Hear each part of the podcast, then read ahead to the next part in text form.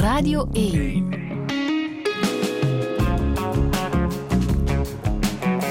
Douché. Met Friede Lesage. En met Bart Peters. Goedemorgen. Goedemorgen, Friedel. Hoe gaat het? Goed. Eh, een beetje zondagochtendgevoel, maar dat is logisch. We zitten hier nu ook op zondagochtend. Je staat voor een onwaarschijnlijk feestjaar, 2024. Ehm, dat eh, wordt indrukwekkend, denk ik. Eh, woensdag bijvoorbeeld eh, mag je in het Sportpaleis een Lifetime Achievement in ontvangst nemen voor je hele muzikale carrière op de Mia's. Ja. Dat is ehm, niet iedereen gegeven. Zeker niet. Zeker niet als je al een kastaar hebt gekregen voor die mediacarrière. Dat, dat heb je vorig jaar in ontvangst genomen. Hè?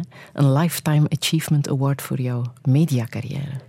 Ja, ik denk altijd, je mag nooit iemand vertrouwen van de televisie die een plaat maakt. Nooit. Maar ik, ehm, ik, ik, ik maakte al lang voordat ik tv deed, maakte ik al liedjes. Dus als songwriter ben ik geboren. Dat zingen en dat springen, dat, heb ik moeten op oefenen. En die tv, dat is mij overkomen. Wil je zeggen, die Lifetime Achievement Award voor de Mia's, Die klopt het best. Dat, Ja? is, dat, dat klopt het best. Ja. daar ben je nog net iets zenuwachtiger voor om die te ontvangen? Want het is een bijzondere prijs, hè? ja nee, dat, dat valt mee, hè, want eigenlijk, eigenlijk word je doodverklaard. Daar, daar komt het eigenlijk op neer. Ja, als, als, je, voor- als je voor je levenstijd een, een prijs krijgt, hè, voor alles wat je gedaan hebt in de muziek. Ik heb dat ook echt gevraagd, hè, als ze mij dat meedelen. Excuseer, maar sector, want dat is zo de, de MIA-sectorprijs. Bedoelen jullie dan dat ik niks meer mag doen in de muziek? Want, want het ligt allemaal achter geweest, mij. Bart. Maar, maar eh, Raymond van het Groenwoud zong zo mooi. Als je sterft, word je herboren. Dus je kan altijd zo- zo'n Lifetime Achievement Award voor, voor wat je gedaan hebt in de muziek krijgen. En je kan daarna nog herboren worden. Dat, dat heeft niks met reïncarnatie te maken, dat heeft gewoon te maken met energie. Dat is niet alles hè, wat er eh, dit jaar gaat gebeuren. Op eh, 3 februari begin je aan de reïncarnatie van de Droomfabriek. Na 25 jaar komt dat iconische programma terug op VRT1. Ja, maar daar klopt het woord reïncarnatie niet, want... Ah nee, dat is wel, je kunt ook reïncarneren in een vlieg. Nee, dan klopt het wel. Ehm, so- sorry, ik was dat even vergeten. Het is zeker niet de bedoeling om de droomfabriek, zoals we ze allemaal kennen in ons collectief bewustzijn, van die klakkeloos te herhalen. Het zal... Je mocht niet spreken over 2.0, want dat is belachelijk. Maar het zal heel erg een programma zijn dat past in deze tijd. En in alle eerlijkheid, in, de, in het team ben ik veruit de enige, het enige relict uit de vorige eeuw. Want al die andere mensen, ik denk dat de gemiddelde leeftijd van het team wa- waarmee we werken, dat dat 30 jaar is. En ik mag het programma samen doen, dat is ook heel symbolisch, van het over de eeuwgrenzen heen tillen, met Gloria Montserrat. Volgens mij de toekomst van de tv. Dus ik heb een beetje het verleden van de tv ontmoet, de toekomst van de tv. En om dan de zaak toch nog iets breder te maken, want dat weten nog weinig mensen, we doen het met drie. Namelijk, ons geheime wapen is Maaike Kafmeijer. En we hebben een proefaflevering gemaakt en dat is geweldig, want je, je merkt nooit waar Maaike eindigt en waar Chantal begint. dat weet je Dat niet. belooft, dat belooft. ja. En dat eh, fantastische feestjaar krijgt zijn apotheose op het einde van het jaar. Hè, met een reeks concerten in de Lotto Arena, zo rond jouw 65ste verjaardag. Heel erg toevallig. Dat, dat is ook een vorm van sterven. Hè. Eh, 65 jaar worden is ook een vorm van sterven, want eigenlijk ben je dan wettelijk of weet ik veel wat op pensioengerechtigde leeftijd. Maar ik dacht, zo ben ik dan ook. Ik, ik ga erop in, dus ik heb dat rond mijn 60ste ook gedaan. Dus nu, vijf jaar later, ga ik weer met de ideale mannen naar de Lotto Arena. Ehm, en ik dacht, misschien kan ik dan de avond dat ik 65 word, aan mezelf bewijzen dat 65 worden slechts een getal is. Dus dat is eigenlijk, ook daar vind ik het niet erg om te sterven als ik dezelfde avond maar weer herboren mag worden. Dus dat is, dat is daar mijn heimelijk plan. En ondertussen weten we een beetje wat je kan aanrichten in de Lotto Arena. Want de, de vorige keer hebben we dat nogal bijzonder uitvoerig gedaan. 26 keer, hè? Ja. ja. En nu staat de teller op 9. Nu, nu, staat de teller op 9. Um, maar dat mag wel iets meer zijn, natuurlijk. Ik wil wel, dat is nu een beetje onnozel, maar ik wil wel uit de Lotto Arena weg zijn tegen 20 december. Um, omdat dan Clouseau begint. En ik weet gewoon, als er twee grote dingen zijn in het Sportpaleis en in de Lotto Arena, dan is er een verkeersknoop in Antwerpen en daar wil ik niet verantwoordelijk voor zijn. Bart, hoe zou jij jezelf omschrijven? Uh, als een man in... Ja, we hebben het al over gehad. Als een man in de, een man in de overgang. Een man in de overgang, ja. Toch wel. Ja. ja zo... Maar ik weet zelf niet wat dat betekent. Hè. Uh, ik denk van van leven naar dood en terug. Gewoon, ik weet dat er minder voor me ligt dan er achter me lag. En dat is tegen mijn karakter. Want ik, eigenlijk ben ik toch al een leven lang zeven jaar. Dus er, er klopt even wiskundig iets niet. Het is een, een grap van de schepping. Maar toch, als je zelf terugkijkt, is er wel wat veranderd in de Bart Peters van vroeger en de Bart Peters van nu. Dat is. Ja, ik weet dat zelf, alleen ik heb het gradueel weten gebeuren. Hè. Ja, ik, ik, ik ben om zeg eens een andere mens geworden. Ja. ja. Het zou erg zijn als het niet zo was, natuurlijk. Ja, dat, dat hoort ook bij uh, waardig ouder worden. Wat een hele moeilijke Olympische discipline is, hè? maar ik doe mijn best. Ja. Maar wat is de grootste verandering voor jou? Um, schaalverkleining. Dat denk ik eigenlijk. Ja, dat, dat lijkt misschien niet zo, maar ooit heeft mijn leven met de radio's was dat dan, zich afgespeeld in de hele wereld. Ook in Afrika. We waren bekend in Azië. We hebben een mislukte doorbraak gehad in Amerika, maar we zijn er toch maar, we zijn er toch maar gaan spelen. Um, dus je dacht van, oeh, ik moet verantwoording afleggen aan de hele wereld. Maar dat is, dat is breed maar in zijn breedheid ook redelijk oppervlakkig. Dan is dat in 1994 ben ik gestopt, want ik geloofde mezelf niet meer als popster. Um, en dan heb ik mij beperkt tot de lage landen. En in alle eerlijkheid, in 2010 heb ik in Nederland gezegd: ik wil hier geen televisieprogramma's meer presenteren. Ik kan nog wel soms als zanger. Ben ik daar nog wel ja, we, hebben uiteindelijk dezelfde taal. Ehm, maar dat is het. Dus die, schaal, die schaalverkleining is eigenlijk redelijk drastisch. En, en dat geeft ook rust. Ik ben bijvoorbeeld uh, meer thuis. En het past, het past ook bij jouw levensmotto. Hè? Als je bij alles waaraan je begint eerst de gevolgen inschat, dan begin je nergens meer aan. Nee, maar dat is wel echt. Dat, dat vind ik echt. Hè? Dat, dat is inderdaad wat ik echt vind daar ben je trouw aan gebleven. Ja. Dus, maar, maar dat, dat kan je nu ook zeggen, hè, van wow, wacht even. We gaan terug naar de Lotto-arena. Maar die eerste keer was door een hoop, dat zijn allemaal toevalligheden, nu wel een, een waanzinnig onverhoopt gelukt gebeuren. Hè? Is het dan niet heel gevaarlijk van met jezelf in competitie te gaan? Want dat is eigenlijk wat er gebeurt. Ja. En dan is het ja, als je bij alles wat je beslist je afvraagt wat dat de gevolgen kunnen zijn en dan vooral daarover te kniezen, dan doe je niks. Dus je moet daar positief over denken en denken van, is het nog voor verbetering vatbaar? Ja. Gewoon ja. Kunnen we inhoudelijker zijn? Ja. Kan het nog meer ontploffen? Ook. Bart Peters, welkom in Touché.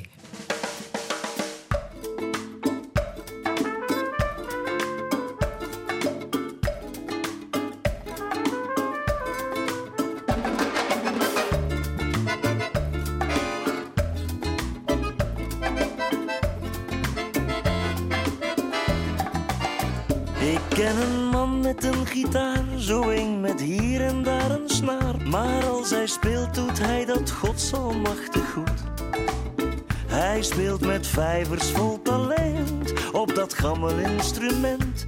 Maar dat geeft niks, want hij weet echt hoe het moet. Ik ken een vrouw, ze heeft een lijf voor op zijn minst een vrouw of vijf. Maar als ze danst, dan voel je echt een warme gloed. Ze zwiert haar kilo's in het rond en draait tornado's met haar kont. Tien keer sexier dan initieel bedoeld.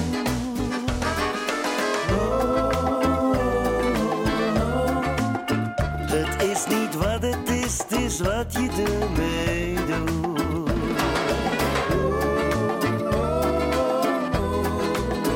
Het is niet wat het is, het is wat je ermee doet. Ik ken een man met een mandaat, die omdat dat mandaat bestaat, zich aanstelt als een wolf in schapenvacht.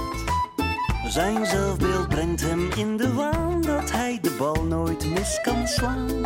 En hij suddert in het sausvet van zijn macht.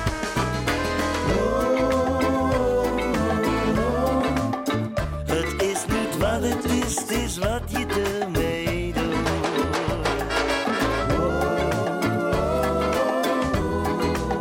Het is niet wat het is, het is wat je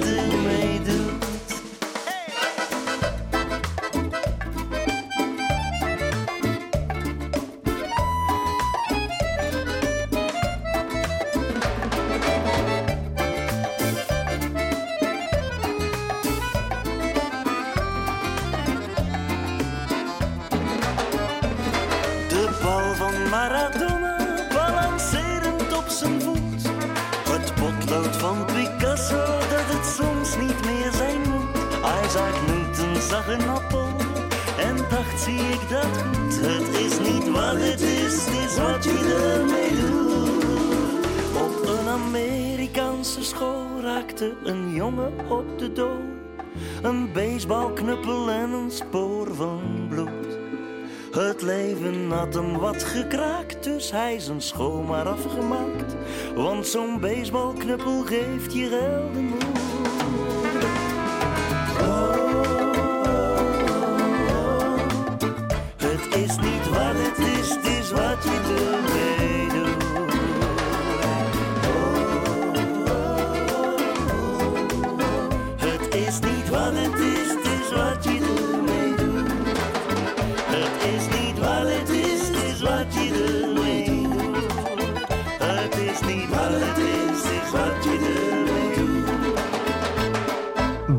het is niet wat het is, het is wat je ermee doet. Het is waar, hè Bart?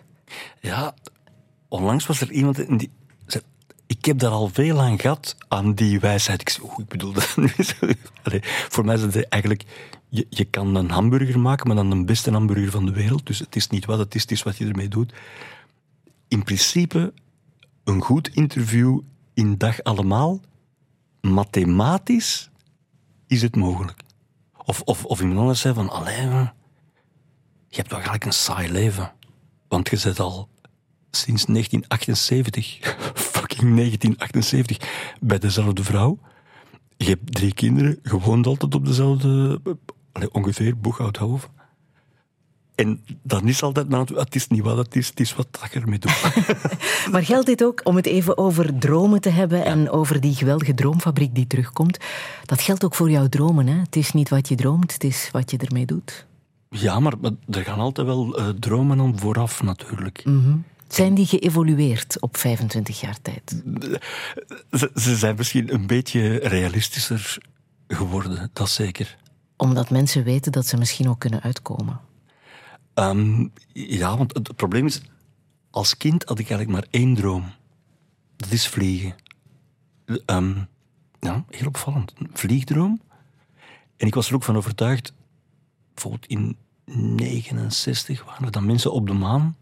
Zo, dan dacht ik, moeilijk kan dat niet zijn. Dus wij, bouwden onze eigen raketten. Wij, eh, en onze eigen vliegtuigen. Dat, we hebben echt ernstige ongevallen veroorzaakt. En hier en daar ook, bij onze raketten, heeft mijn vader hier en daar brandjes geblust. Die had hij ze niet geblust, dat had tot rampen geleid. We hebben ook wel eens een zusje eh, in de rhododendrons gemikt eh, met, een- met een slecht gemaakt vliegtuig enzovoort. En het enige dat ik uit die periode, en dat zijn ook dromen die mij binnen de droomfabriek eh, interesseren, dat is de vliegdroom. Dus de recurring dream, of flying. Maar je hebt die nog altijd. Maar het, het gekke is, in die droom is het altijd dat blijkt dat bij een kleine lumbale kromming, hè, en, en, en dan proberen de zwaartekracht uit je lijf te halen, dan diep inademen en dan je laten gaan. Dus zonder vleugels, zonder vliegtuig of wat dan ook, dat de mens nu eenmaal in staat is tot vliegen. En altijd in die droom heb ik, en hoe kan dat nu dat ik dat overdag altijd vergeet en dat s'nachts weet? En dan word je wakker en dan blijkt dat allemaal onzin te zijn. Want in werkelijkheid, ik zeg dat niet graag, maar ik kan niet vliegen. Ik, ik kan niet vliegen. En ik, ik betreur het heel erg. Maar ik merk als er ehm, bij de Droomfabriek uh, verlangens komen over vliegen, ik word direct wakker. Ik word direct wakker. Als bijvoorbeeld iemand zegt, uh, ik wil graag de, de hoekgans zijn, in een, in een V-formatie van ganzen, dan zoeken wij, ik meen het, heel de wereld af tot die droom echt zonder flauwekul en zonder trucage uh, in, in werkelijkheid wordt. Ja. Het klinkt nu al heel erg spannend. Uh, maar dat is het ook. Pas op, ons, dus het programma gaat live vanaf 3 februari, mm -hmm. zaterdagavond. Maar de filmpjes, daar zijn we al maanden aan bezig. Dus mm -hmm. eigenlijk, in zekere mate, namelijk de, de, dro de, de dromen die vervuld worden in filmpjes, dat weten we al. En dat is heel schoon. En uh, Gloria en ik werken samen met de Chinezen, die heel erg bekend zijn voor hun human interest. Dus de verhalen die achter die dromen schuilen zijn ook heel schoon. En het showbiz-gehalte, dus het shiny floor-gehalte, zal niet heel zijn. Okay. Dan, dan moeten ze maar op de VTM doen. zeg maar, was het ook jouw droom om de Droomfabriek opnieuw te gaan doen? Zo gaan zo'n dingen niet. Dus um, dat is weer iets nieuws bij de VRT. Als je een programma maakt, dan hoor je een productiehuis te zoeken, te kiezen. Ik heb al met alle productiehuizen gewerkt, in Nederland en in België, dus dat is voor mij helemaal niet nieuw. Maar ik had nog nooit gewerkt met de Chinezen. Ik ging daar aankloppen en ik vroeg eigenlijk... Zou een human interest programma zou dat kunnen? Dus dat ik eens één keer niet in een studiodecor sta, maar dat ik met mijn fiets naar Rumst, Rumbeke, Alter, uh, Lokeren, het is eender wat, mag fietsen en daar een human interest doen. Dat mocht. Toevallig was Gloria Montserrat in dezelfde week ook bij de Chinezen gaan aankloppen met ongeveer dezelfde vraag. En dan vroegen ze, willen jullie dat samen doen? Ja, we kennen elkaar toch van bij de blijde intreden van Sinterklaas, waarom niet? Um, en dan heb ik iets, de stomme woorden uitgesproken. Zeg, en als wij dan zo voelen dat zo die mensen, dat die eigenlijk wel gelukkig kunnen gemaakt worden of, of dat er een wens kan vervuld worden. Pling, plong, Droomfabriek, rittekettekettet, Barnum gedoe, uh, uh, onmogelijk, onmogelijk inlosbare verwachtingen, maar we zijn wel uh, er dag en nacht mee bezig om, mm. om dat zo goed mogelijk te doen. Maar nee, dus het was niet dat ik had gezegd, geachte VRT, ik zou graag de Droomfabriek herhalen.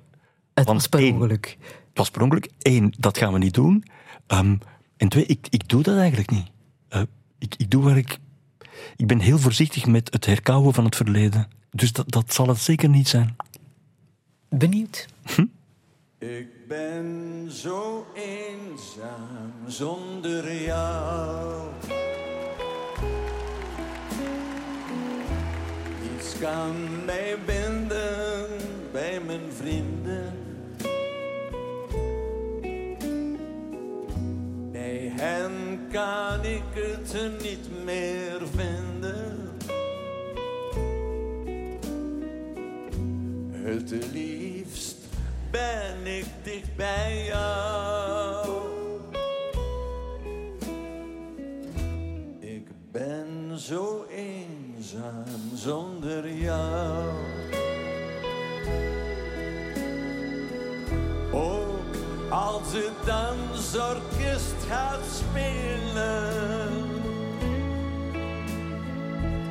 Want dansen gaat mij gauw vervelen. Als ik jou niet in mijn armen hou.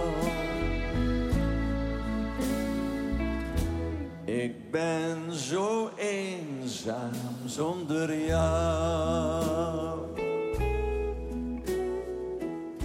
Jij weet dat ik op jou zal wachten.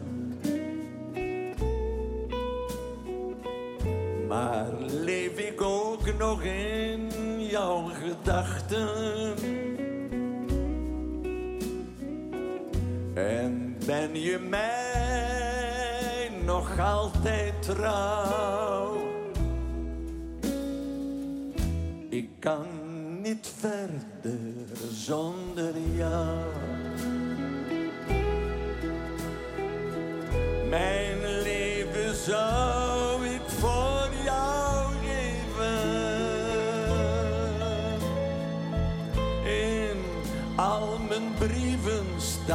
Geschreven.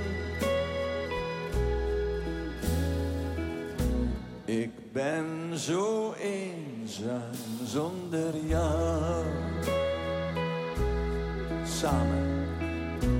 Ik ben zo eenzaam zonder jou. Dank je, dank je voor mee te zingen. Wiltura met Eenzaam zonder jou. Bart Peters, het is jouw grote voorbeeld. Hè? Het is het enige nummer dat hij ook heeft gezongen tijdens die indrukwekkende show in het Sportpaleis, waar hij afscheid nam van het podium en waar jij naast hem stond. Hè? Ja, ik, ik heb toen voor hem Mooi, het leven is mooi mogen zingen. Op een folk manier. Maar voor alle duidelijkheid, deze opname was dus wat hij zelf gedaan heeft. Aan het eind van het eerbetoon aan Wiltura. En dat zegt toch veel over, want hij was daar heel onzeker over. En op het laatste moment gingen dan zijn vrouw Jenny en zijn dochter Sandy en ook wel zoon David beslissen van, gaat de papa het doen, ja of nee? En dan deed hij het. En hij vroeg nog iets van tekst, tekst. Dat je denkt, wacht even, Wil, het is wel het nummer dat je in je leven al het meest hebt gezongen. En hij was onzeker. En, en Wil komt niet altijd supergoed uit zijn woorden. Maar nu, ik had dat niet zien aankomen dat hij dat nog zo schoon, met zo'n mooie timing en zo doorleefd, kon zingen. Te- te- tegelijk had ik het moeten weten, omdat ik heb zelf mijn, mijn vader eh, verloren aan de gevolgen van dementie. En onze zoon Pablo, die speelt eh, piano. Eh, En ik dan gitaar. En dan gingen wij, ehm, waar mijn vader werd verzorgd, hè, liedjes spelen. En dan moet, je moet wel je repertoire kennen. Liever Armand Prudhomme en zo. Hè. Ehm, maar ineens beginnen dan mensen die eigenlijk al lang niet meer praten, die, die, die beginnen wel te zingen. Ja, muziek heeft invloed op dementie. Ja, nee, het, het blijft gewoon, dat is heel vreemd, maar dat, ik zou zeggen, dat is toch inge... Dus zingen is toch eigenlijk moeilijker dan praten? Nee. Om een of andere reden, misschien omdat er meer iets is met fysiek. Ik denk dat het te maken heeft met de Suzuki-methode. Ken je dat?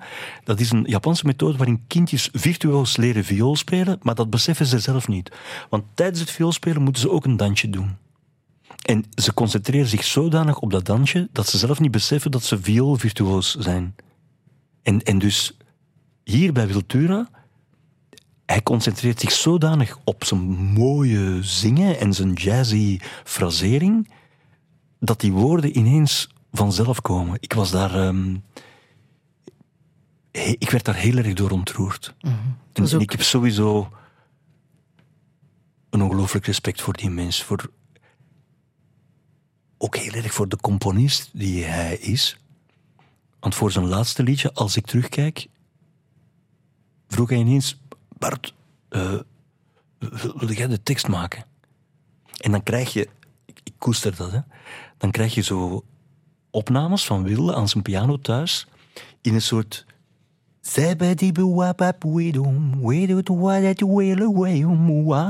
In, in een soort onbestaande jabberscat taal. Hè? En, en dan zegt hij zelf, ja, wat wil ik nu eigenlijk zeggen? En dan moet je proberen dat te gissen. Ik zweer u, die demo, in, in zijn onbestaande taal, en zijn pianospel is ook geweldig, maar dat is zo bevlogen, die, die- ik, ik begrijp dat niet. Dus in, in die eerste verse zit al een modulatie dat je denkt, ja, oké, en dan bloeit dat open in de refrein, en dan gaat dat terug naar de eerste modulatie. Ik denk van, maar, daar zit toch een hoop muziektheorie achter, maar ik zweer het, hij doet dat gewoon met zijn guts. Hij, hij doet dat gewoon met zijn buikgevoel. Ook nu nog, hè. Ja. En dat, dat is gewoon, dat is gewoon... Hoe ehm, heb jij dat bij je vader ervaren? Weet je nog de eerste tekenen, hoe zich dat heeft aangediend? Zeker. Ehm, in, ineens werden... Mijn vader was een bijzonder handige mens. Als Sinterklaas ons een fort bracht, dan, was dat, dan zag je de hand van mijn vader. Die had dat eigenlijk wel in, in elkaar getimmerd. En op een bepaald moment werd dingen als eh, een televisieprogramma opnemen. Ja, dat is soms belangrijk, hè, dat, je iets programmeert of zo. Hè. Dat ging niet meer. En dan in gesprekken, dat was heel raar bleek dat het verleden nog wel bespreekbaar was. Hij is bijvoorbeeld een literatuurliefhebber. En op de duur, ik had lange gesprekken met mijn vader en dan merkte ik, ah oké, zijn herinneringen werken nog tot eind 72, tot eind 1972. En daarna weet hij het niet meer zo goed. Maar ja, dat is dan heel raar, hè, dat je dus over Louis Paul Boon, geen enkel probleem. Felix Timmermans, geen enkel probleem. Maar dingen die daarna gebeurd waren, niet. En dan evolueert het. En dan wordt het, ja, dan kan je niet meer naast kijken of luisteren. Dan heb je dagen dat hij alleen maar Latijn sprak. Of Frans. Ik heb mijn vader nooit horen Latijn spreken. Maar hoe ga je daar dan mee om als zoon? Hoe heb jij dat gedaan? Ehm, wat ik merkte is. Ons kinderen waren daar heel belangrijk in. Omdat kinderen zoiets hebben van. Wat mensen precies zeggen en hoe ze dat doen. Maakt niet uit. Maakt niet uit. En, dus wij merkten dat. Als wij kwamen. Natuurlijk, onze moeder was daar altijd. Hè, maar als wij kwamen.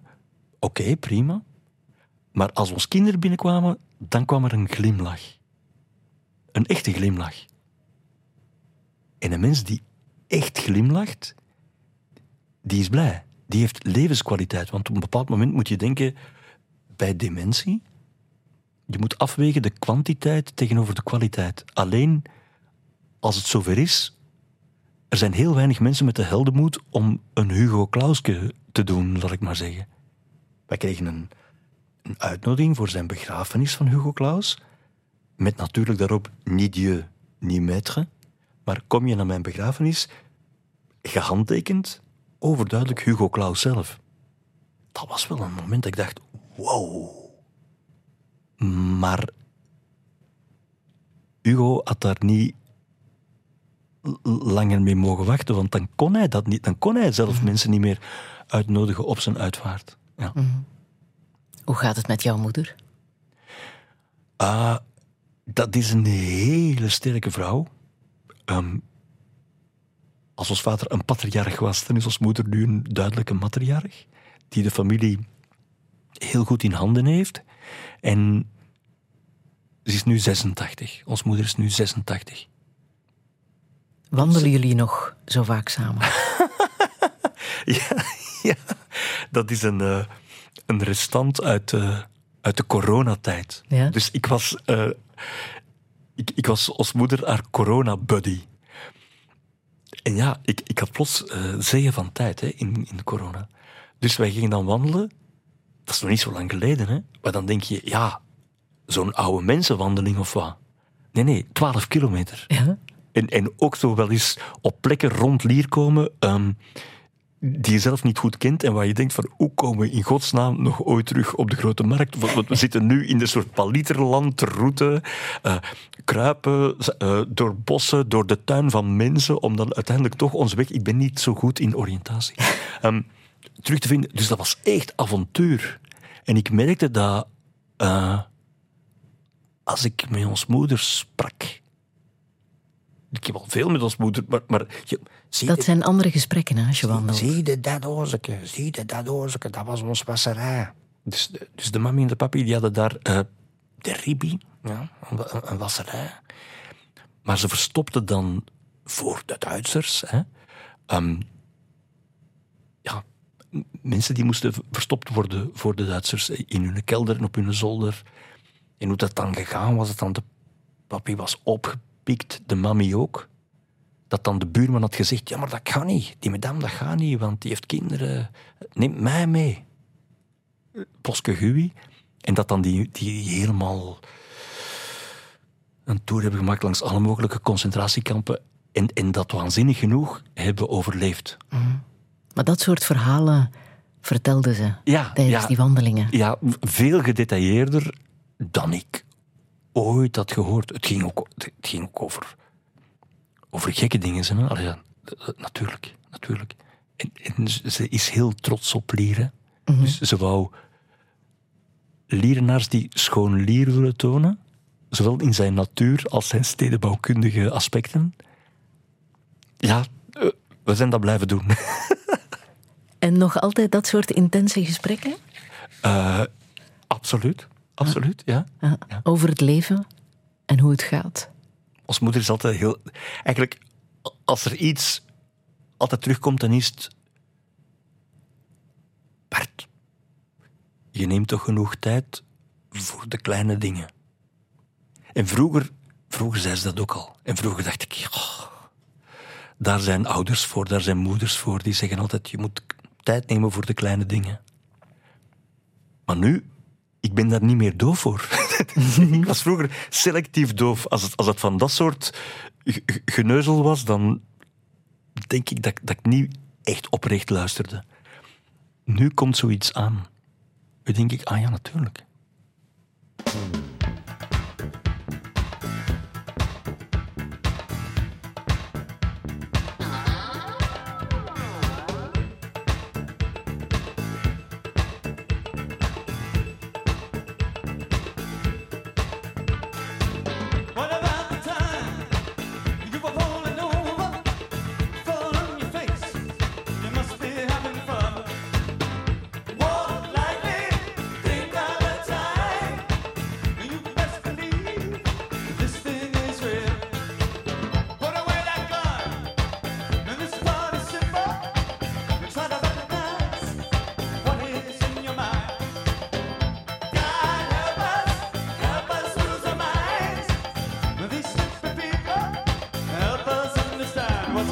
living.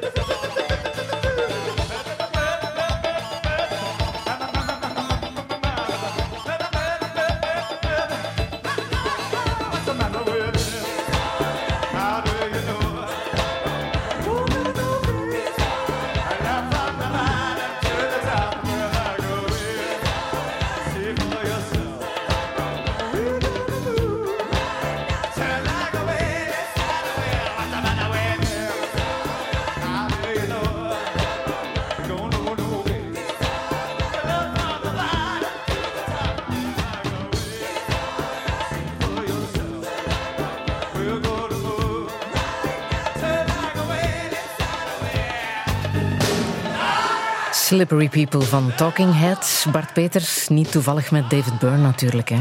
Nee, natuurlijk. Dat is zoals de live versie uit Stop Making Sense. Ja, 1983. Ja, ja, ja, ja. ja. We zijn oude mensen aan het worden. Nee, want, want, want de muziek van David Byrne en Talking Heads is eeuwig jong. Ja, dat is waar. Zie je wel, dat, dat is uit die, uit die film, hè? Stop Making Sense. Mm -hmm. een van de mooiste muziekregistraties die er bestaan. David Byrne en Bart Peters, daar is iets mee. Tussen die twee. Niet veel. Allee, bedoel, bedoel, voor mij was het heel betekenisvol. Ik heb in de eerste helft van de jaren tachtig, dat was eigenlijk ook door toeval, heb ik alle grootheden uit de muziek mogen interviewen. Van Tina Turner tot Stevie Wonder, maar ook Duran Duran en The Smiths en The Cure en weet ik veel allemaal. Door de muziekprogramma's die je door de muziekprogramma's presenteerde hier, hè? Ja, maar ook, dus in die tijd uh, kwam Tina Turner, dat was een wereldster, maar die kwam wel naar Studio 3 van de VRT. Dat, dat kun je niet meer voorstellen. Zwat.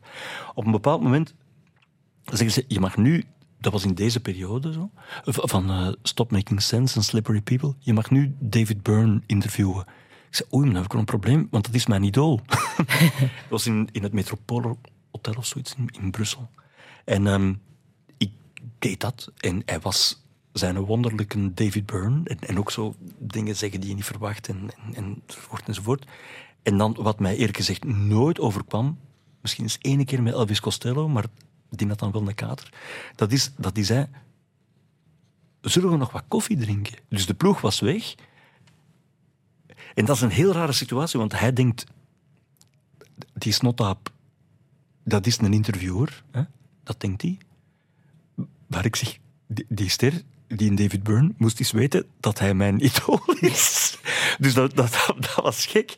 En ik dacht, vaak was ook, ik, eigenlijk, ik was toen gemakkelijk 24 of zo, maar ik zag er 16 uit. En dus vaak kwamen managers ook wel eens zeggen: Ja, ja, Tina Turner does these shows since success. You always owe it to the kids. Dus die dacht dat ik 16 jaar was of zo. Dus soms werd ik dan ook wel zo, zo gecheckt van wat weten 16-jarigen dan? Ik was 24.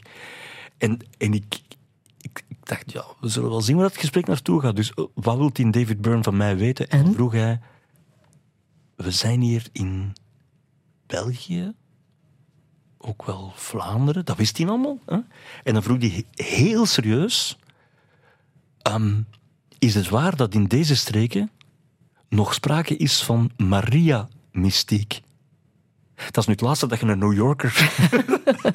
en toevallig, ik kwam toen nog maar net uit de Germaanse. Dus ik kon hem daar heel omstandig. Eh, van Hadewig tot, ja, er zijn nu ook nog altijd Maria In de literatuur is daar alles over geschreven? Er is hier in deze contraille al eens een keer over geschreven. En toen, in de jaren tachtig, was dat ook nog wel een beetje aan de orde. En hij vond dat dan zo ongelooflijk interessant. Hij had zo, ik denk dat hij dezelfde vragen zou stellen als hij ergens in een, in een stuk in de wereld kwam waar ze het vuur aanbaden of zo. En dan was er een, een stom gesprek van, zeg, en waar woonde jij dan? En, en, en ik vroeg aan hem, en waar woon jij dan? En hij zegt, ja, in New York, in, in Wooster Street. Ik zeg, maar allee. ik, ik heb net op mijn school, dus op de Germaanse, hè, les gekregen. Eh, want ik deed Germaanse, maar ook theaterwetenschappen. Van een buurman van u. Spalding Gray van de Wooster Theatre Company. En hij zei, Spalding Gray, never heard of. Ik zei, een fantastische acteur. En dan bleek dat straten in New York, die hebben zo 7000 huizen. Dus dat zijn gigantische straten. Dus natuurlijk kennen die elkaar niet. En dan, twee jaar later of zo, kwam True Stories, die film van David Byrne. Wie speelde de hoofdrol? Spalding Gray. Echt waar? Ja, dus een jongen in Bulgarije had een buurman van hem opgenoemd in New York. Ik zeg niet dat dat de reden was, maar, maar hij kende dus tot kort daarvoor Spalding Gray niet. Heb je hem later nog gesproken? Heb je hem nog kunnen vragen van, zat ik daar voor iets tussen? Nee, ik heb maar twee keer een interview gedaan met Dave mm. Byrne. Ja, mm. nee. Zeg maar, als je al die grootheden uh, hebt gesproken, was dat iets dat ook speelde toen je zelf wereldberoemd werd met de radio's? Dat je wist, wow, ik kan misschien wel op dat niveau geraken? Um, ik, ik heb dat Wacht, hè.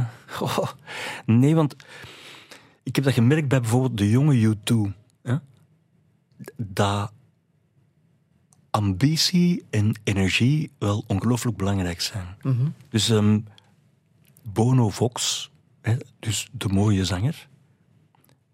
De, de, de, mensen van de VRT, toen we gingen reportages maken op werk, die zeggen, ja, die Ieren moeten niet doen, want, want dat klinkt niet goed enzovoort. Bono was zijn stem kwijt.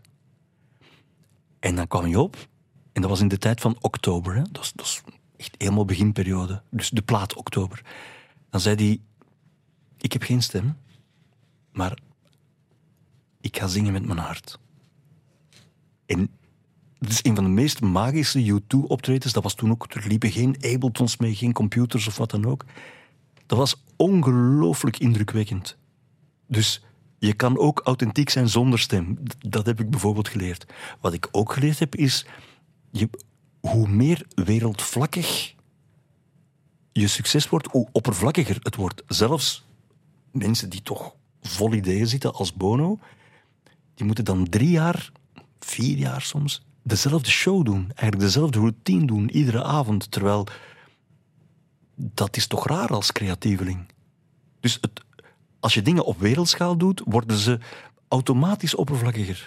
En dat heb je gedaan, hè? dat zei je Ja. zo net. Je hebt echt wel de grote buitenlanden mogen, eh, mogen proeven tot in Amerika toe. Maar ben je daar dan op je grenzen gebotst? Heb je daar gevoeld? In Amerika zeker. nee, het, het, wat ik ook had moeten weten is dat dat niet toevallig is dat de grote sterren, die, dat zo David Bowie en Mick Jagger, eh, maar hou het stil, dat zijn native speakers van de taal van Shakespeare. Hè? Dus ehm, op een bepaald moment was er zo'n soort... Het was een beetje verwarrend. We werden wel grijs gedraaid op MTV. Dat was wel vanuit Londen, maar dat was eigenlijk MTV Europe. Dus Christiane Bakker en Marcel van Tilt, die presenteerden daar, Ray Cox. Dus ik had al moeten beseffen van, ja, maar dat is eigenlijk voor Europa. Dus, ehm, en, en dan mochten we spelen in Afrika, wat dat geweldig was. En er werden daar ook inderdaad cassettes van de radio's verkocht, allemaal black market. In, in, in Azië ook, hè. allemaal black market. Allemaal eh, Indonesian copy, Pil- eh, eh, eh, Philippine copy. En dan zei Rick Dubaks, de grote manager, en nu gaan we spelen op de wereldbeker voetbal. Ehm, dat was in Orlando, dat was in 94. Dat was op de dag, we mochten dan spelen in het stadion naast het stadion. Dat toch wel de Belgen, de Hollanders naar huis spelen, zeker? Dat, dus, dus in Nederland waren wij nummer één, maar ineens waren die Nederlanders minder fan van die onnozel hadden Dat is gespeeld. niet goed voor jouw muzikale carrière. Nee. En dan, de, de mensen van de PA die vroegen, what the hell's going on? En ik zo, ja, World Championship, eh, football, soccer. En het is, wij weten van niks. Dus dat bleek, Am- Amerika, het voetbal, dat, dat bestond daar eigenlijk niet. En, en zo van, begint mij hier die spelregels niet uit te leggen, want dat is voor hun wat dat cricket is voor ons. We, moeten dat eigenlijk niet weten. Kortom, we hebben daar gespeeld voor zatte Engelsmannen, zatte Ieren, zatte Duitsers, boze Nederlanders. En Belgen, die- ook over hun theewater waren. Want het was een beetje onvoorzien dat de Rode Duivels daar gewonnen hadden. Ehm, maar bijzonder weinig Amerikanen. Misschien een paar technici. Kortom, de Amerikaanse droom is daar in één avond uit elkaar gespat. Nu, na die Engelstalige carrière met de radio's heb je gekozen voor het Nederlands. Hè? Ja. Daar moest je een beetje van overtuigd worden, want daar was je zelfs niet eens zo zeker van of je dat wel zou kunnen. Zelfs tegen Bart Peters moesten mensen zeggen, jij kan dat. Raymond van het Groenewoud met name moest Ja, maar- tegen jou zeggen, Bart, jij kan dat. Ja, maar dat is waar, maar dat was ook de mens die mij... Hij wist dat zelf niet, hè? maar met zijn gigantische talent verlamd had. Je kent dat liedje van waar ik niet tegen kan. Ik voel me eenzaam oud op 22 jaar, dat beloofd. Of 24 jaar. Wat, is die, is die 24 en kan die dan dit schrijven? Dus dat verlamde mij totaal. Ik dacht, ja, hoe kan je nu in het Vlaams muziek maken als Raymond van het Groenwoud bestaat? Dat is moeilijk. Maar dan maakte ik tv-programma's in Nederland, waar ik Boudewijn de Groot, Freek de Jonge, Raymond van het Groenwoud ontving. En gek genoeg, wij deden duetten. En ik schreef die teksten. Ik dacht, wacht even, geef ik nu een tekst van mij aan Boudewijn de Groot? Of aan Paul de Leeuw? Of aan Raymond van het Groenwoud? Of Freek de Jonge? En die zingen dat gewoon. En dan zei Raymond, zeg, je, moet, je moet daar... Je moet misschien niet stoppen met in het Engels te zingen. Ja, het is door u dat ik het niet doe. Daarom ben ik op dat vlak... eh, dus in de taal waarin ik naar de bakker ga, ben ik een laadbloeier.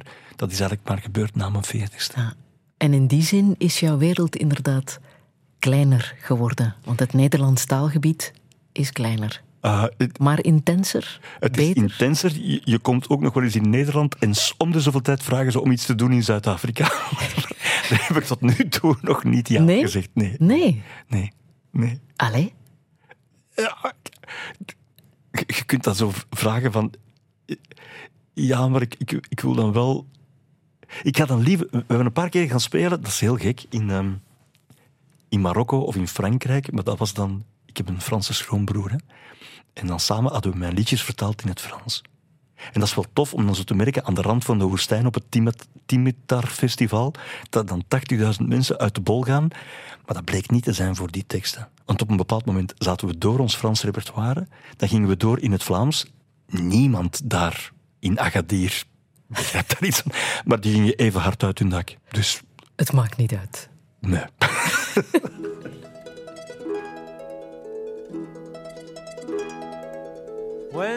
Wednesday morning at five o'clock as the day begins. Silently closing her bedroom door, leaving the note that she hoped would say more. She goes downstairs to the kitchen, clutching her handkerchief. Quietly turning the back door key. Stepping outside, she is free. She, we gave her most of our lives, is leaving. Sacrificed most of our lives.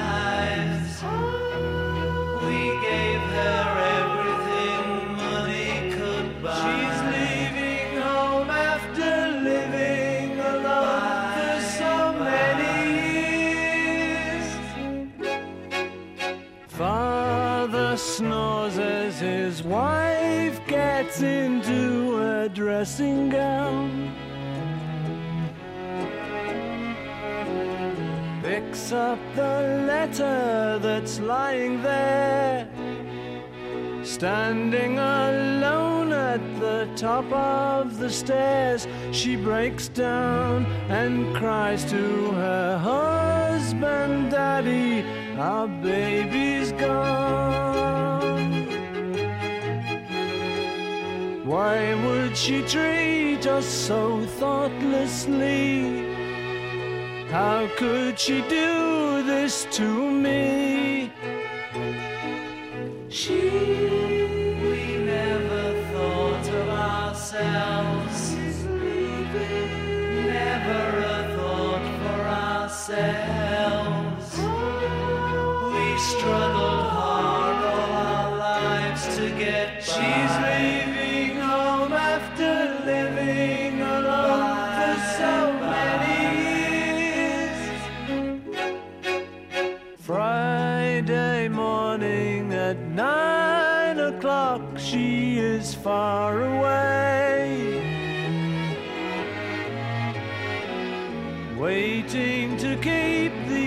appointment she made.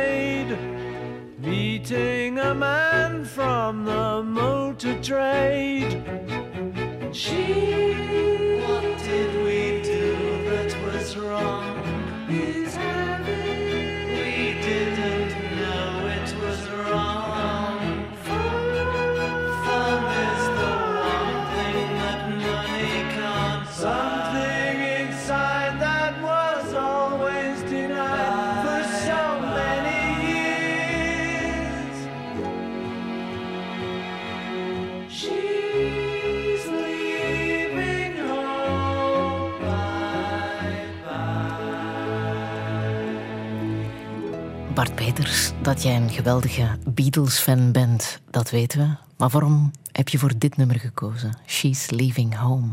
Dat is een geniaal nummer. uit hun strafste periode, hè, de Sgt. Peppers periode. En het, eh, het gaat over, over een meisje die je thuis aftrapt. Hè? En de mama en de papa verwachten dat niet. En je hebt dus de verhaallijn, dat wordt gewoon verteld door, door de zanger, zal ik maar zeggen. Maar dan heb je ook de tegenzang. En dat zijn dan wat dat die ouders zeggen van... Maar allee, we hebben alles gegeven voor haar, we hebben alles gedaan. En hoe kan die ons dat nu aandoen? En dan, ja, ze weten niet dat ze blijkbaar een lief had, hè, een van de motor trade, weet ik veel wat. En het één ding dat je aan je kind niet kan geven, dat is de fun dat zo'n kind wil. En zij begrijpt, maar allee, Jos, ja, maar ja, allee, hoe is ons deze nu kunnen overkomen? Maar die sociale observatie, die, John Lennon en Paul McCartney, dat waren dus twintigertjes. Maar kun je dus voorstellen dat... Ja, dat is dus het verschil in klasse. Dat wij in de tijd van de radio zouden gezegd hebben... Goed, en als derde nummer spelen we nu iets over het empty nest syndrome. Eh, nee, nee. Eh, daarom zijn de Beatles duizend miljoen lichtjaren straffer dan wat ik ooit zal kunnen. Maar het is wel herkenbaar. Nu, voor jou, op je 65ste. Zeker. Ehm, Er is er eentje het huis uit? eh, twee. Twee al. Twee.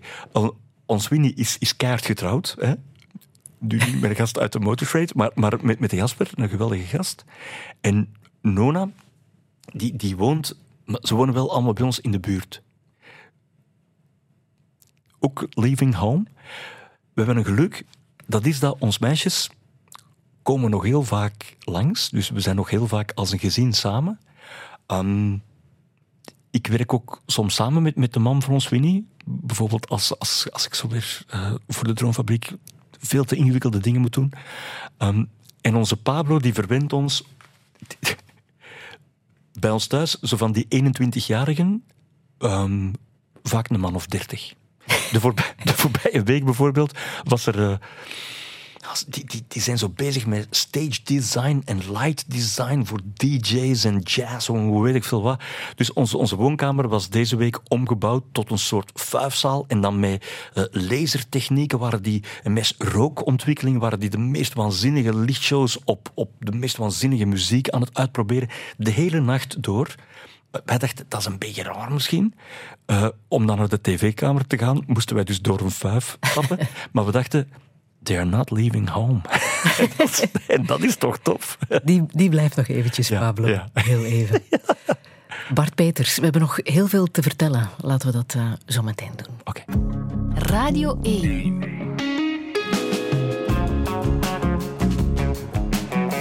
Douche. Met Friede Lesage. En met Bart Peters. 2024 belooft een feestjaar te worden. Woensdag ontvangt hij op de MIA's de Lifetime Achievement Award. Begin februari blaast hij het iconische tv-programma De Droomfabriek nieuw leven in. En eind dit jaar viert hij zijn 65ste verjaardag met een reeks concerten in de Lotto Arena in Antwerpen. Hoe blikt hij terug op zijn wonderlijke carrière? Hoe houdt hij zich in vorm? En wat met zijn pensioen? Dit is Touché met Bart Peters. Goedemiddag. we grew up strong. We were wanted all along. I was taught to fight, taught to win. I never thought I could fail. No fight left, or so it seems. I am a man whose dreams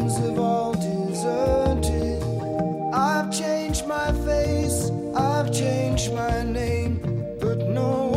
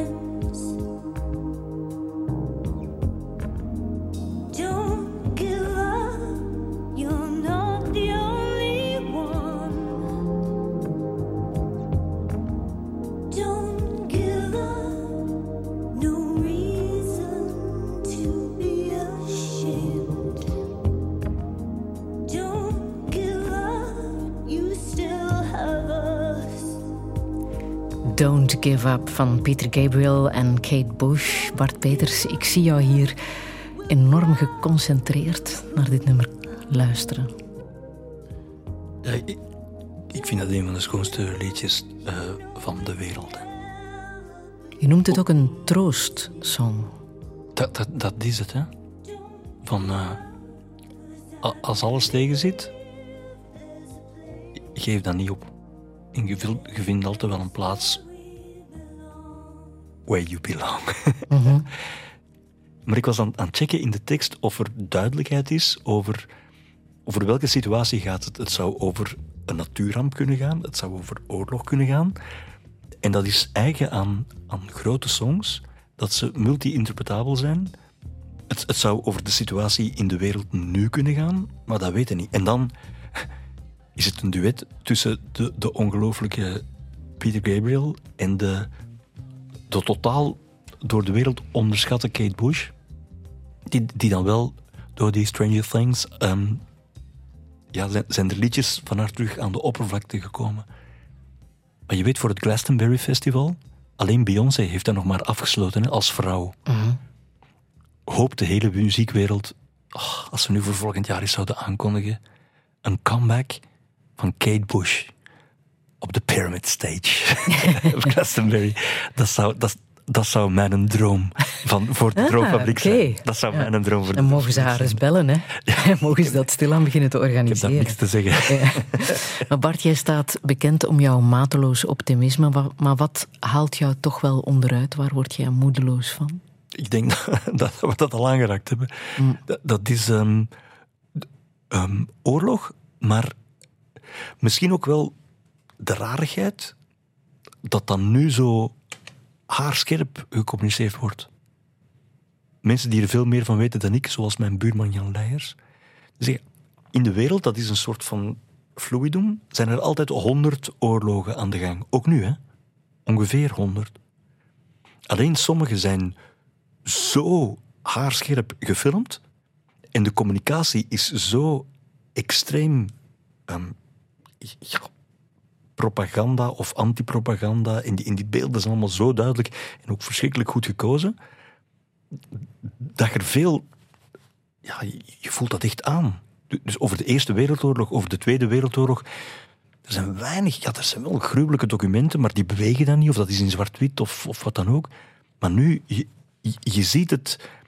Ik ben ook een mens die tv maakt. Ja, dat is, dat is zo confronterend. En het, gelukkig maar, het wint niet. Het wint niet. Maar de manier waarop lijkt bijna op voetbalcommentaar, zeg je. Eh, ja, in de verslaggeving heb je, ja, Ah. je hebt niet eenmaal vaak komen generaals of, of, of ja, aan het woord. En, en dan begin ik dat, dat technisch uit te leggen, terwijl dat, ik ken daar niks van. Maar ik denk dat... ehm, ik, allee, over oorlog zou ik durven terugspringen op Bob Dylan, die in Masters of War zei, wat je altijd zal zien bij oorlogen is, je hebt de mensen die die oorlog op hun geweten hebben, die sturen ten eerste onnozele idioten, dat zijn dan de soldaatjes, hè, naar, de, naar de vijandelijke grond. Hè. Die maken elkaar kapot, die, maken, die raken burgerdoelwitten enzovoort enzovoort. Maar die Masters of War, dat is zowel Hamas als Netanyahu als Poetin, die blijven zelf in gepantserde paleizen en je zal die niet vinden aan het front. En dan denk ik, ja, maar zou die oorlog eigenlijk niet moeten gevoerd worden tussen de Masters of War? Wa- waarom zijn onschuldige burgers, kinderen en zelfs eigenlijk bij uitbreiding ook onschuldige onnozel soldaatjes, die, die moeten dan sterven? Dus het, het hele mechanisme van oorlog, ik begrijp dat niet. Ik begrijp wel van, oei, er is nu ineens iets gebeurd met een wereldleider. Ja, dat, dat, dat gebeurt dan soms misschien. Als ehm, dat haarscherpe ehm, verslag eh, ook zou bestaan over de Tweede Wereldoorlog, dan zou jouw grootvader, denk ik wel, mee in het vizier komen, denk ik. Hè? Hij was verzetstrijder. Ja, maar er waren heel veel mensen in het verzet. Hè? En ik heb dat ook nooit goed begrepen, maar dan bleek dat het leger in België ook niet in staat was om de Duits hier, hier goed eh, genoeg verzet te bieden. Daar komt het eigenlijk op neer. En weet je wat zijn verzet precies inhield? Wat hij exact heeft gedaan? Ja, dat dat was het, het verzet van Groot Lier. Ehm, die hebben, die hebben ook, ook letterlijk eh, de pad in de korf van de Duits geweest. Ehm, zeker. Ehm, een, klein detail was ook dat de, om een of andere reden de, wat ze moesten doen, die bevelen die kwamen uit Engeland vaak. En mijn grootmoeder, die kon toch wel Engels? Want in de Eerste Wereldoorlog was die gevlucht naar Engeland. Dus ehm, die kon ook voor de communicatie zo, de papi zo niet. Ja, en mensen verstopt, ja, natuurlijk. Ja, gewoon Joodse mensen verstoppen of, of vleegeneers van, van Canadezen en Engelsmannen. En, hè. Het was, je moet- het je allemaal voorstellen, het verzet in Groot Lier. hè. Ehm, en, en zo van, ik moet opkomen voor mijn land. En die deden levensgevaarlijke dingen natuurlijk. Hè. Maar zou jij het doen? Zou jij in het verzet gaan? Want dat is de grote vraag, hè? Je neemt risico's. Wie gaat jou verdedigen als je in de problemen komt? Jouw grootvader is in de problemen gekomen, hè? heeft verschillende concentratiekampen gezien. Ja, en ze overleeft. Dus dat vind ik nog de groot. Ik denk niet dat ik een concentratiekamp zou overleven. Want dat is, dat is nog iets anders. Hè. Dus die man, ik weet niet of dat die wisten wat er ging gebeuren. Maar dat is dan door Canvas is echt helemaal nagetrokken. We hebben dan, mijn broer en ik mogen naar al die concentratiekampen gaan. Hier is dat gebeurd. De ergste dingen gebeurden in Breendonk trouwens. Dat je denkt van, nou, werd uitgevoerd door Vlaamse nazi-beulen, door Ja. landgenoten. Ja, waanzinnig, waanzinnig. Ehm, maar, maar die power van in die omst- totaal waanzinnige omstandigheden te overleven. En laten we zeggen, het, het laatste kamp, Auschwitz, hadden ze nooit overleefd. Maar toen werden ze bevrijd door de geallieerden. Maar dat heeft, dat heeft jaren geduurd en zo. Hè? Dat, dat, die- dat- En weet je wat, hij, wat hem recht heeft gehouden? Ehm, ja, daar zijn we weer. Bij de Maria-verering. Eh, ons lieve vrouwke van Lourdes. Dus het, het, het was blijkbaar zijn gevoel voor zijn land. Dus vaderlandsliefde. Ook wel, hij, ging ervan uit van, ik moet zorgen voor mijn vrouw en kinderen dat de oorlog voorbij is. Ja, dat was dan wel door jarenlange afwezigheid. Maar als hij terugkwam, heeft hij zijn leven in dienst gesteld van onze lieve vrouwke van Lourdes. En dan is hij als ehm, ja, begeleider van de diocesane bedevaart was die trein die dan zo met, met mensen die iets voor hadden, die eigenlijk wel goesting hadden in een mirakel. Hè.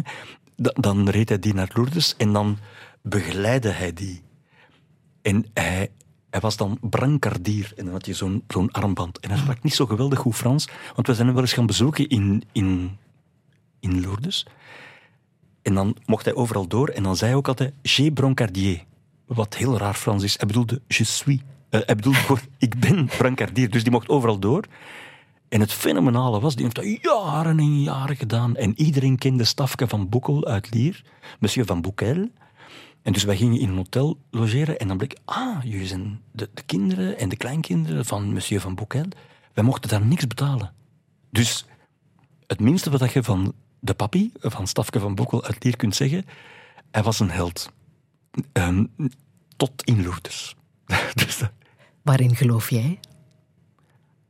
Ehm, dat er iets hogers is, wat op dit moment en eigenlijk nooit in de geschiedenis van de mensheid goed is vertegenwoordigd op aarde. Dus ik wil wel geloven in een God. Ik geloof totaal niet in zijn vertegenwoordigers op aarde, want die hebben er in de loop van de wereldgeschiedenis, en deze tijden zijn daar geen uitzondering op, wel huis gehouden met het geloof van de mensen. Dus er wordt, er wordt gesold met het geloof van de mensen. Of, of het nu de onbewogen beweger is, of, of de oerknal, of de, dat maakt allemaal niet uit. Ik weet zeker dat er iets hogers is, maar de manier waarop dat hogere wordt vertegenwoordigd op aarde, daar schort het. Dat is ook totaal waanzinnig. Er is iets hogers. En dan mensen die gewoon op de aarde lopen, die gaan zeggen: Ja, ik heb juist een sms gehad van God en u moet dat en dat. Ja, eh, hallo, hallo, eh, flauwekul. Maar hoe zie jij dat dan, dat, dat hogere? Hoe vertaalt zich dat naar, naar jouw leven? Uh, ik denk op, op goede en op kwade momenten heb ik het gevoel van, wacht, dit speelt zich af um, buiten het, het gewoon verklaarbare leven om.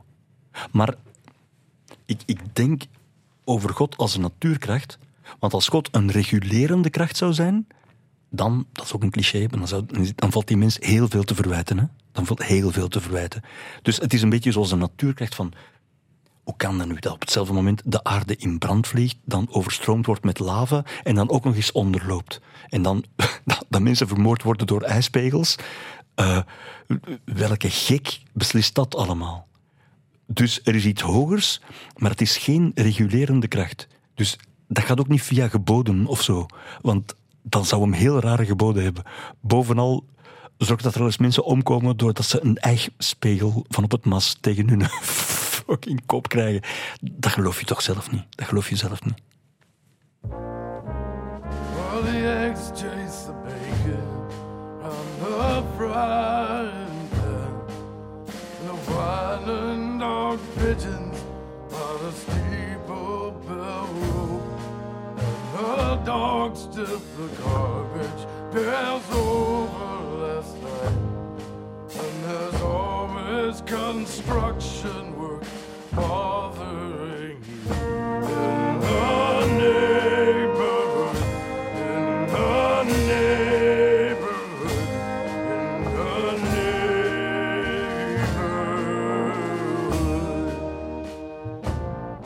Well, Friday's the funeral, and Saturday's the bride. Say's got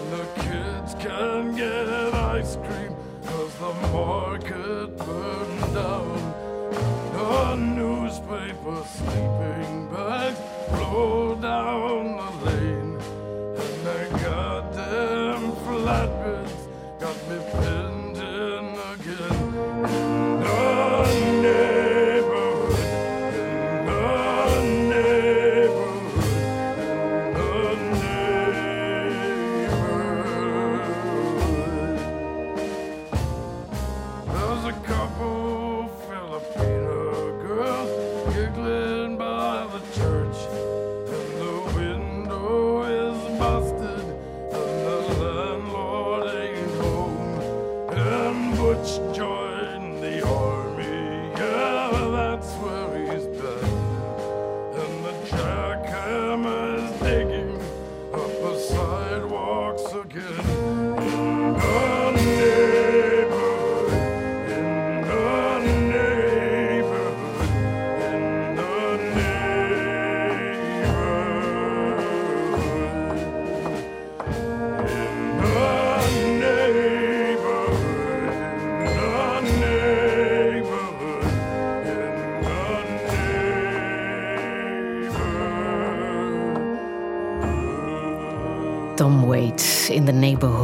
Bart Peters, welk gevoel overheerst als je dit nummer hoort?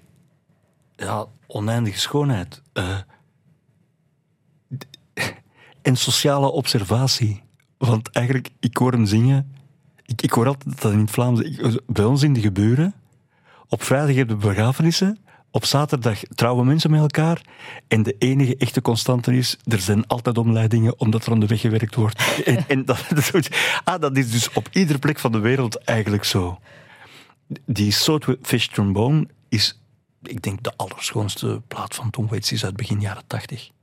Ehm, anderzijds is Tom Waits, ik heb die trouwens nog nooit gezien, want die, die, die kom je niet in het wild Dat tegen. moeten we ook nog eens regelen. Nee, nee, dat, dat, dat gaat ook, moet nooit gebeuren. Maar ik ben een mega fan. En hij heeft mij ook iets geleerd over zingen. Dus als songschrijver ben ik geboren, als zanger zeker niet. Hij ook niet. En niemand zingt mooier dan Tom Waits. Dus in werkelijkheid gaat het helemaal niet over de regeltjes van The Voice. Nee, want dan zou je van die mensen nog één dag iets horen nadat ze The Voice hebben gewonnen. En dat is niet. Want gekwinkelier wordt dan musicalzanger of zoiets. Ja. Du- dus dat heeft veel betekend. En dan, toen ik Anneke, mijn vrouw, net kende, in 1978, vroeg ik, zeg, by the way, het is een stomme vraag. Maar wat is uw lievelingsplaat? En ze zegt Closing Time van Tom Waits. Ik zeg, maar deze kan niet. Die van mij ook. en dan dacht ik, misschien moeten wij dan maar bij elkaar blijven. Dat is gebeurd, hè? Ja, dat Ja. zegt dat wel. Dat zegt Ja. dat wel, ja. De liefde, wat is dat? Ehm, alles wat er blijft wanneer de rest verdwenen is. Zo simpel is dat. Ja. En daar zijn drie kinderen van gekomen. Hè? Eh, dat is ook een, een, een redelijk eh, vanzelfsprekend gevolg, ja. Het hadden er vier kunnen zijn. Ja, dat is waar. Ehm, en ook dat was een, een, belangrijke levensles voor Er ons. is er eentje die niet levensvatbaar was. Hè? Ja. Ehm, tevoren, maar misschien was dat bij Anneke anders, maar dat is verschrikkelijk om dat te zeggen, maar ik had zo'n gevoel van, eigenlijk au fond zijn Anneke en ik, wij zijn halfgoden. Ons kan nooit iets overkomen, wij kunnen eender wat risico's nemen, we kunnen alles. Ons gebeurt nooit wat. En dat is een kwestie van hoe je in het leven staat. Ta, ta, ta, ta, ta ineens de avond voor Anneke ging bevallen van ons, van ons derde kind, hè, ehm, ons eerste jongetje, ehm, dan kwamen er mensen zeggen: het gaat niet, het gaat niet, eh, het gaat niet lukken. Niet levensvatbaar. In die tijd, want als ik een oproep mag doen, het is niet verkeerd van echt uitgebreide echo's. Terwijl ze halfgoden, die, die, doen dat niet. Die doen niet aan, aan echografieën en, en aan verregaande onderzoeken en zo. Ehm, Anneke en ik blijken, dat klopt er ook al niet in het halfgoderij, Ehm, allebei drager van het mucogen. En wij hebben één kans op vier, dat is echt vogelpiek, dat, eh, dat dat leidt tot een niet levensvatbaar kindje. Wij wisten van niks. Dus er was, er was veel tegelijk dat, dat eh, gebeurde. En dan hadden al twee kinderen, die, dan moesten ook leren van hoe neem je dan afscheid van een. Die, iedereen was, had zich voorbereid op een broertje. Komt dat niet? Het was heel veel, het was heel veel tegelijk. Dus ik, ik ben toen van eh, ergens afgevallen van mijn geloof. Van, van van alles, ja. Maar daar is wel een kindje geboren, hè? En daar heb je afscheid moeten van nemen. Ja, ja, ja. Hoe is dat gegaan toen? Want dat Ehm, is iets meer dan twintig jaar geleden Ja. ondertussen. Hè? Ja, ehm, het, het belangrijkste is daar, dus als, als je weet, leven, er zijn organen die het nu eenmaal niet doet, dan moet je zien, zo, zo, daar dacht ik nog wel aan. Die reflex had ik nog wel van, kunnen we dan alsjeblieft zoveel mogelijk lijden besparen? Dat heet morfine. Dat heet, mor- dat, moet, eh, dat moet je goed begeleiden. Dat is echt belangrijk. En dan komt er iets met verwerking. En dat is een tijd heel moeilijk gegaan. Dat is een tijd heel moeilijk gegaan. Ehm totdat... ja, Don't Give Up. Wat Peter Gabriel en Kate Bush zongen. Dat was op een bepaald moment, ondertussen was, waren we al boven de 40 eigenlijk. dan zeg ik, Anneke, als er nu eens gewoon nog eens voor gaan. Want anders gaat dat toch, dat, dat gaat toch raar blijven. Dat gaat toch raar blijven. En we hebben ons dan wel laten onderzoeken. Dan zijn er wel ernstige echograf- echografieën geweest enzovoort. Er is een punctie geweest, ook, na tien weken. En dan bleek dat het goed ging. En dan, daarom, lang vooral kort, daarom is onze Pablo een nakomertje. Dat is eigenlijk alles. Mm. Maar als je zegt, ehm, dat verwerken, dat is heel lang heel moeilijk gegaan. Ja. Toen was het ook nog niet zo'n gespreksonderwerp, hè, om te zeggen dat je er onderdoor ging. dat je je tijd nodig had. Nee, en er is ook, er is ook iets. ehm, dat is nu al, met het ouder worden is dat minder. Maar in die periode was. Ik was zogenaamd een energieke clown. Dan wel een clown die zijn gevoel voor humor kwijt was. En die totaal niet energiek was. Dus mijn leven was een leugen. En Anneke, die was zo geschrokken. En ik dacht van ja, we voelden ons losers. We voelden ons losers. Kon je erover praten? Ehm, ja, maar, maar dat gaat nu toch beter dan toen. Want destijds, ik heb dat nu moeten leren van, ik ben in heel, in heel veel dingen ben ik nu eenmaal een verliezer. En in heel veel dingen ben ik ook fout. Maar ik ben een beetje zoals de fans uit Happy Days. Ik kan heel moeilijk zeggen, I was wrong. Ik, ik kan dat niet goed. Dus ik heb dat moeten leren. En, en nu eh, kan ik dat wel. Bijvoorbeeld zeggen van ja. Ik heb onszelf of mezelf overschat. Ik dacht dat ons kon niks gebeuren.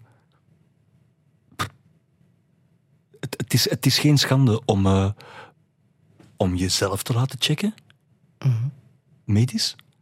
En het is ook geen schande om om, om je kind of, of, of je zwangerschap te laten checken.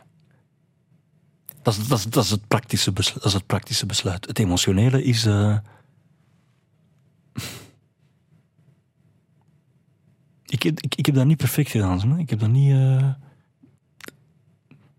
Ben je gevlucht mm, ja, eh, voor het verdriet? Nee, ik. ik, ik, ik vond niet altijd de woorden. Ik, ik vond niet altijd de juiste woorden. Helemaal niet. En op, op een of andere manier leven we nu in een tijd waar bijvoorbeeld, dat is heel stom, maar mentaal welzijn, dat is bespreekbaar.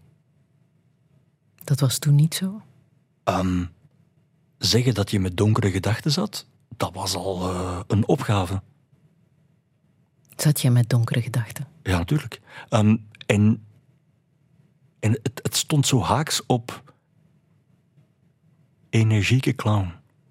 Ik ben sindsdien ook eigenlijk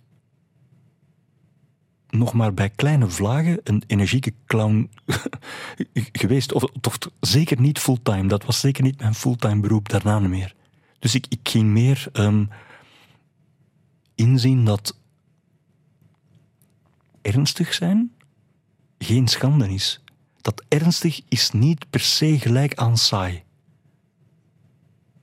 Toen, daarvoor, vond ik dat eigenlijk wel. Dat was ook mijn geheime wapen, hè. Maar als je zegt, natuurlijk zat ik met donkere gedachten. Hoe diep zat je dan?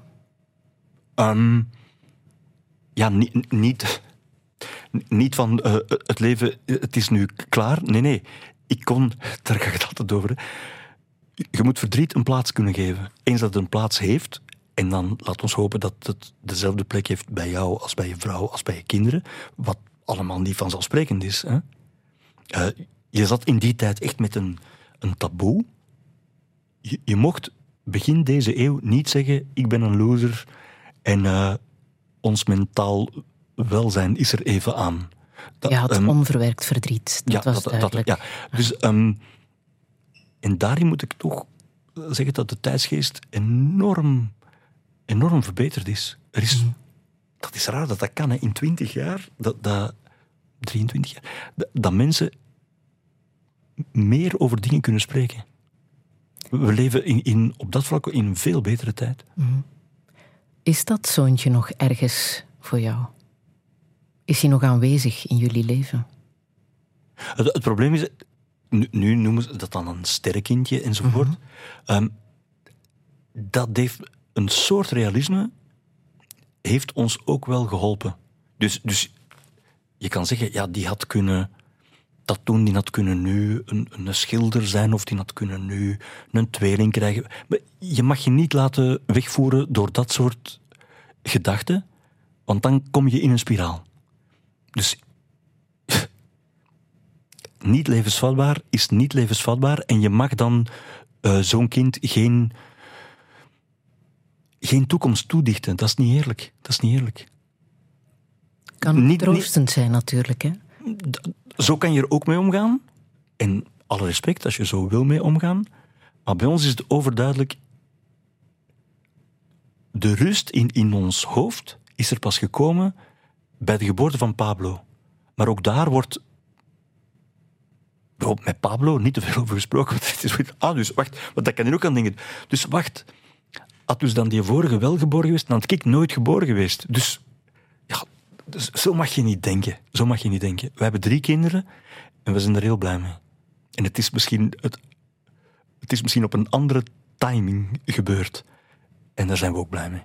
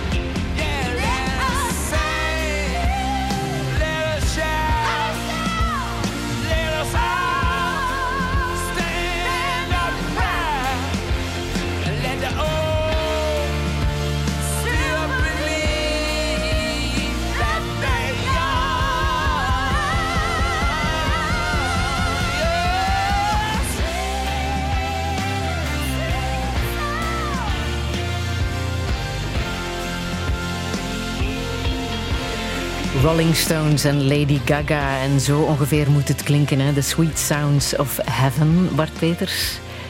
Ik vind dat een geweldig nummer. Ja, Ik, ik word daar bijzonder...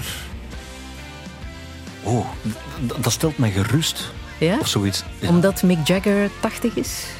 Ehm, nee, eigenlijk meer omdat...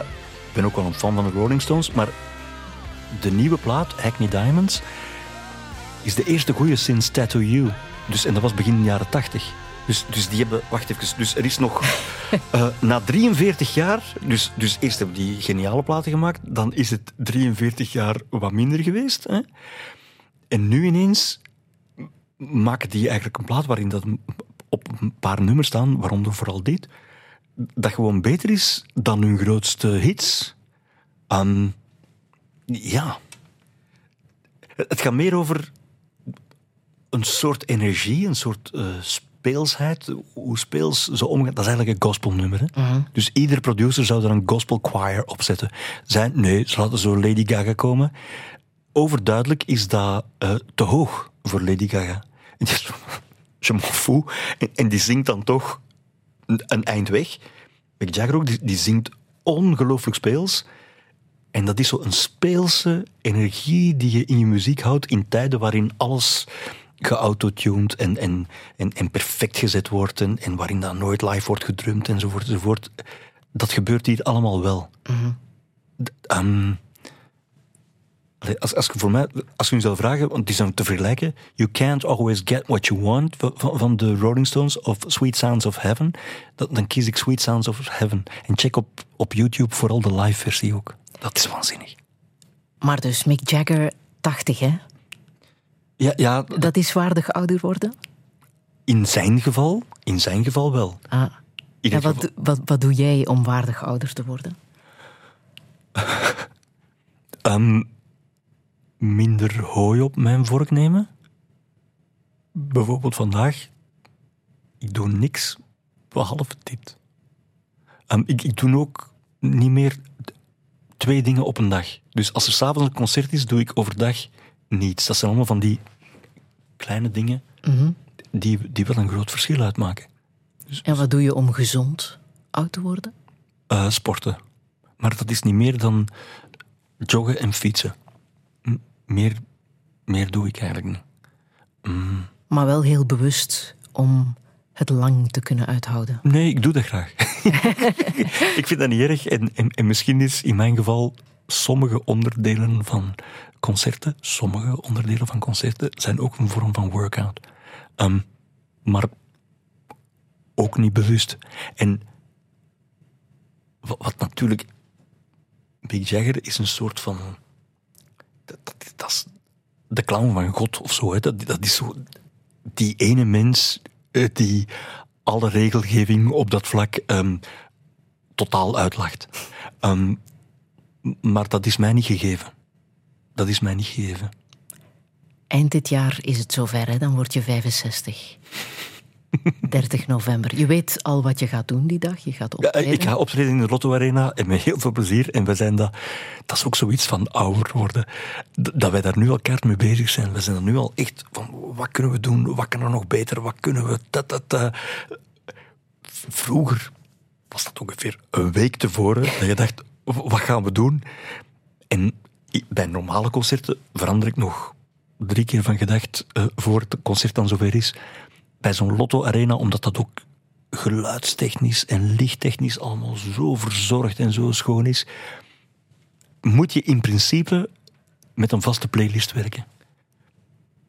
Dat is ook ouder worden, hè? met een vaste playlist werken. Maar goed, die 65, heb jij mypension.be al eens gecheckt? Zeker niet. Ik, ik weet zelfs niet waar, waar je nu op doelt. nee.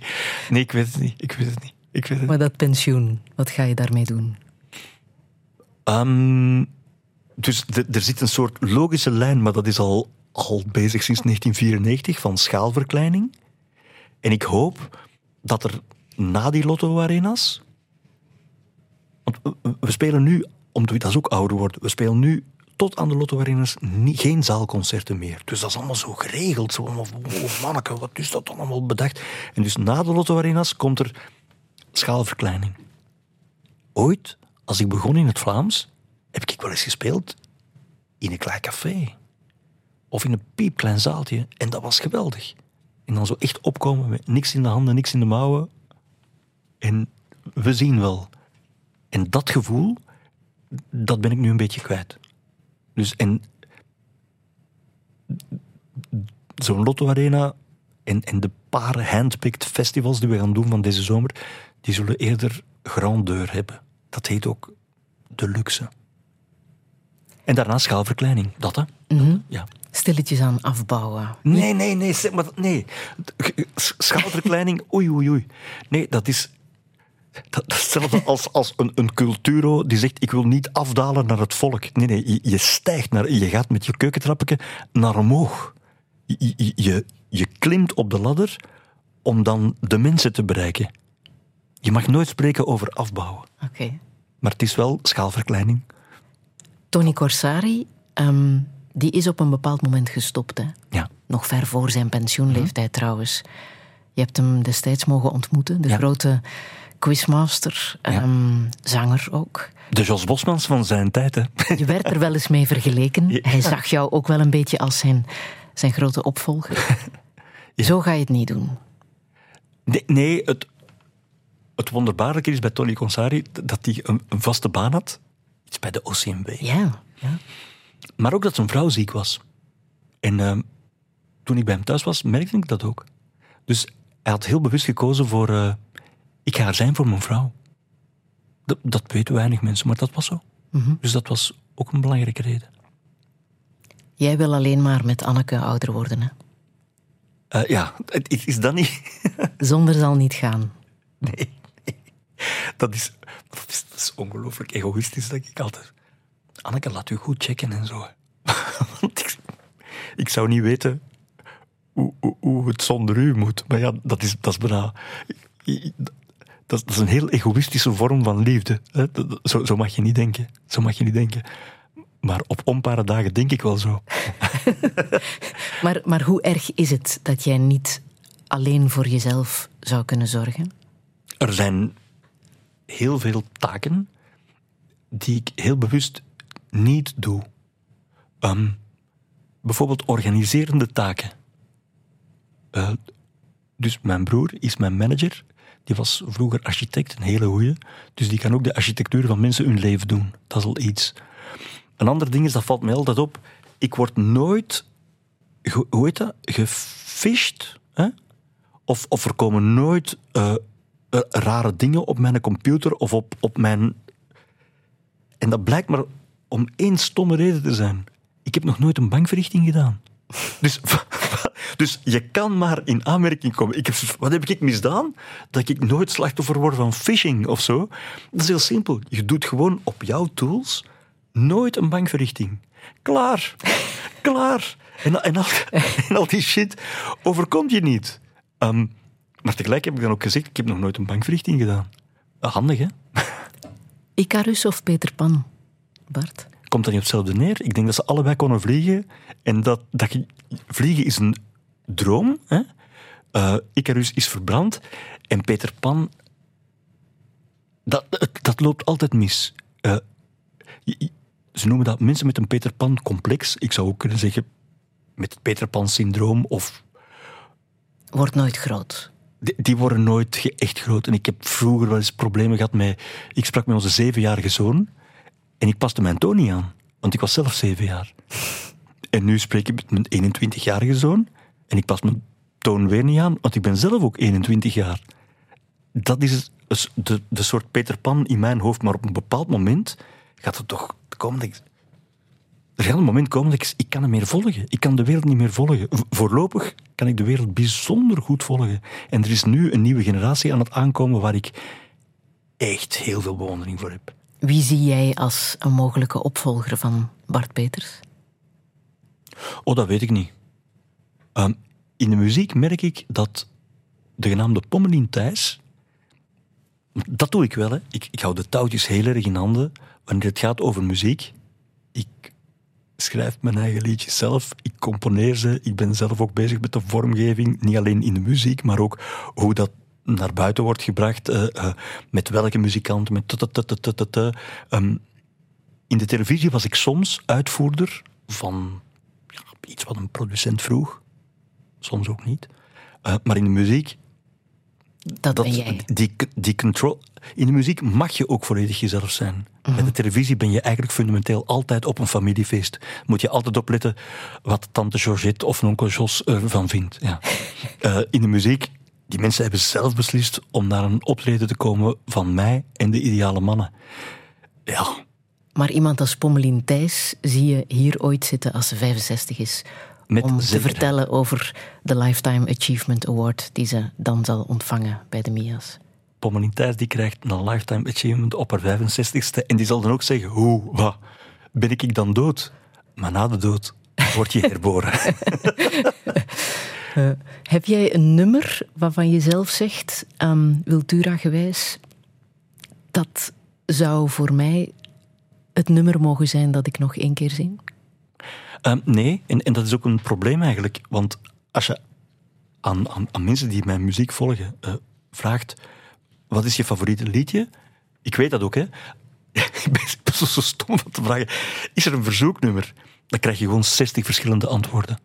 Dus dat is een, dat is een structureel probleem. Dus sommige mensen worden herinnerd voor één liedje. Of bijvoorbeeld bij Wim de Kranen zijn er twee, Rosanne en Tim. Dat is eigenlijk geweldig, want dat maakt voor mij Wim de Kranen zo groot. Al die andere nummers ben ik een beetje vergeten. Misschien mensen van 18, met Della Bossies ook wel.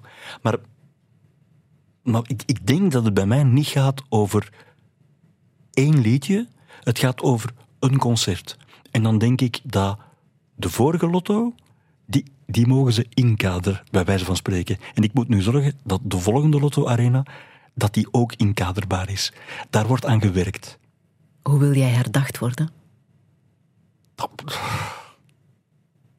Dan, dat maakt niet zo uit. Dat, dat maakt niet zo uit. Dat zal Anneke wel beslissen. Die is daar heel rustig in en dat maakt niet zo uit. Zullen we nog eindigen met volgens jou het mooiste liedje ter wereld? Complaint pour Saint-Catherine? En een Kate McGarrigle, dat is Canadese reggae. Dat dat bestaat. Canadese reggae. En dat dat het mooiste liedje ter wereld is, volgens mij en vele anderen.